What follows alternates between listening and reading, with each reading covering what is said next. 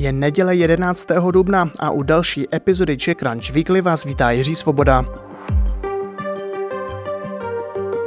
V tomto podcastu mluvíme o tom nejzásadnějším ze světa biznesu, lifestylu a technologií za poslední týden. Víc o všech tématech také na webu ccweekly.cz. Dnes se dozvíte třeba o novém českém dolarovém miliardáři, úspěchu českého designového startupu nebo o problémech největší sociální sítě světa.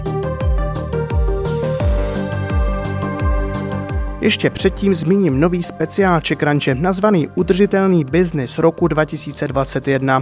V něm hledáme a oceníme inspirativní projekty, které přispívají k ochraně naší planety. Nominujte ty své do 12. dubna na ub21.cz. Americký magazín Forbes vydal nový žebříček dolarových miliardářů. Celkem je v něm devět Čechů. Vůbec poprvé se mezi nimi objevil i Eduard Kučera, spoluzakladatel antivirového giganta Avast. Ten podle Forbesu disponuje měním ve výši 1 miliardy a 100 milionů dolarů. Žebříčku nadále vévodí Jeff Bezos se 177 miliardami dolarů. Česká herní služba Gamey nasedá na blockchain nově představila své vlastní tokeny, které mají dvojí využití. Kromě toho, že fungují jako herní měna, tak zároveň tvoří samostatnou kryptoměnu založenou na Etheru. Hráči za ní mimo jiné mohou přímo nakoupit i vlastní NFT, které Gamey vydává. Vozíky pro handicapovaná zvířata. Právě s nimi teď boduje český startup Anyone Go. Zařízení, díky kterému mohou psy s amputovanými končetinami běžně žít, teď získalo prestižní designovou cenu Red Dot Award. Tuzemský startup má na konče celou řadu takových vynálezů, včetně inovativního invalidního vozíku. Značkám Pietro, Filipy a Kara hrozí zánik. Jejich majitel Michal Mička je už před dvěma měsíci poslal do insolvence kvůli 100 milionovým dluhům a zároveň dlouhodobě znemožněném prodeji v kamenných prodejnách. Teď kvůli tísnivé situaci Mička rovnou navrhuje konkurs a spekuluje se o prvních zájemcích, kteří by mohli Karu a Pietro Filipy odkoupit. Od Los Angeles přes Prahu až po Filipíny, tam všude má zastoupení startup Perot. Jeho klienti jsou hlavně právníci a hlavním produktem je software na automatický převod řeči do textu. Teď získává velké investory se zvučnými jmény, jako třeba člena představenstva Uberu nebo zakladatele Unity Game Engine. Perot tak celkově získal už přes milion dolarů. Ostravě už jen se zelenou MHD. Sleská metropole se stala vůbec prvním městem v republice, které se kompletně zbavilo dýzlových autobusů. Aktuální vozový park ostravské hromadné dopravy čítá 235 vozů a většina jezdí na zemní plyn.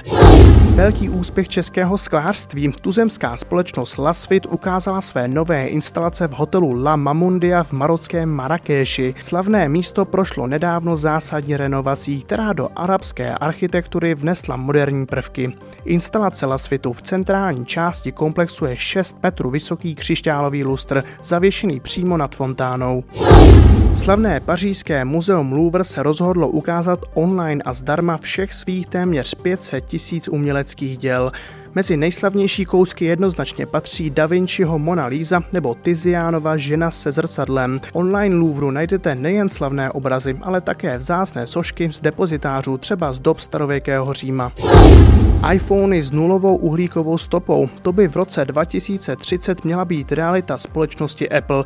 Pomůže tomu i fakt, že více než stovka dodavatelů už přešla čistě na elektřinu z obnovitelných zdrojů. Součástí výzvy bude i automobilka Tesla. Právě její baterie by měl Apple využívat na uchovávání energie.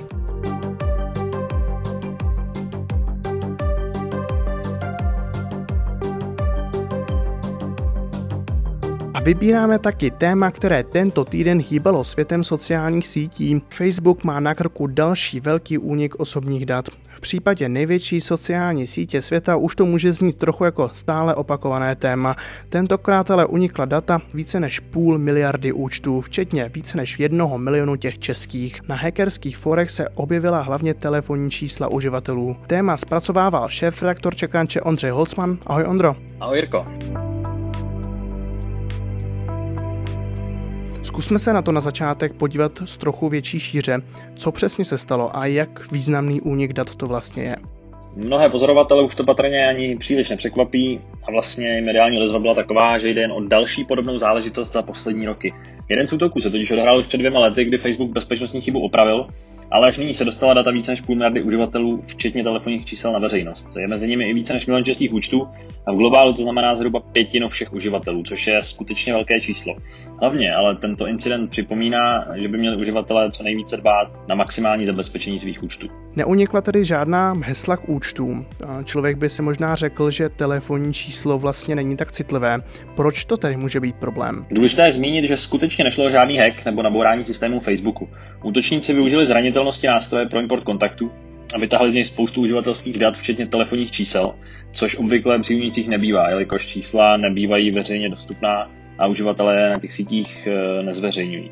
A právě kvůli nim to může být větší problém, jelikož přes telefonní číslo lze potenciálně obejít dvoufázové ověření, pokud máte vedle hesla při přihlášení nastavený pro druhé ověření právě SMS kód. Zmiňovali jsme, že mezi zasaženými účty je víc než milion také českých, tak jak mohou lidé zjistit, jestli náhodou to jejich číslo nepatří mezi ta uniklá? Oficiálně to zjistit nejde, Facebook své uživatele ani ty poškozené nějak nekontaktoval. E, neoficiální databáze by každopádně měla být nahrána na známém webu haveibeenpawned.com, kde si můžete zadáním telefonního čísla v mezinárodním formátu ověřit, zda i to vaše uniklo. Ať už ale uniklo či nikoliv, tak rozhodně neskazíte nic tím, když si změníte heslo, ale především, pokud tak ještě nemáte, zapnete dvoufaktorové ověření, přičemž tím druhým faktorem nebude SMS kód, ale kód ze speciální příslušné aplikace, ať už jde o aplikaci od Google, Microsoftu nebo například populární One Password. Jedná se totiž aktuálně nejvyšší zabezpečení a rozhodně doporučujeme zavést nejen na Facebooku, ale i dalších službách, kde je podporováno.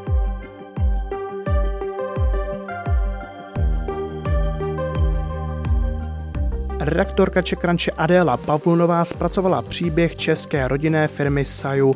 Ta boduje se svými menstruačními kalhotkami a sází na udržitelnost. Přeštěte si také příběh Václava Bolecha. Lektor španělštiny přišel kvůli pandemii o své studenty a tak z nuly vybudoval vlastní webový portál. A uniknout by vám neměl ani český startup Sentien. Na svá sluchátka z technologií kostního vedení vybral na Kickstarteru už přes 13 milionů korun.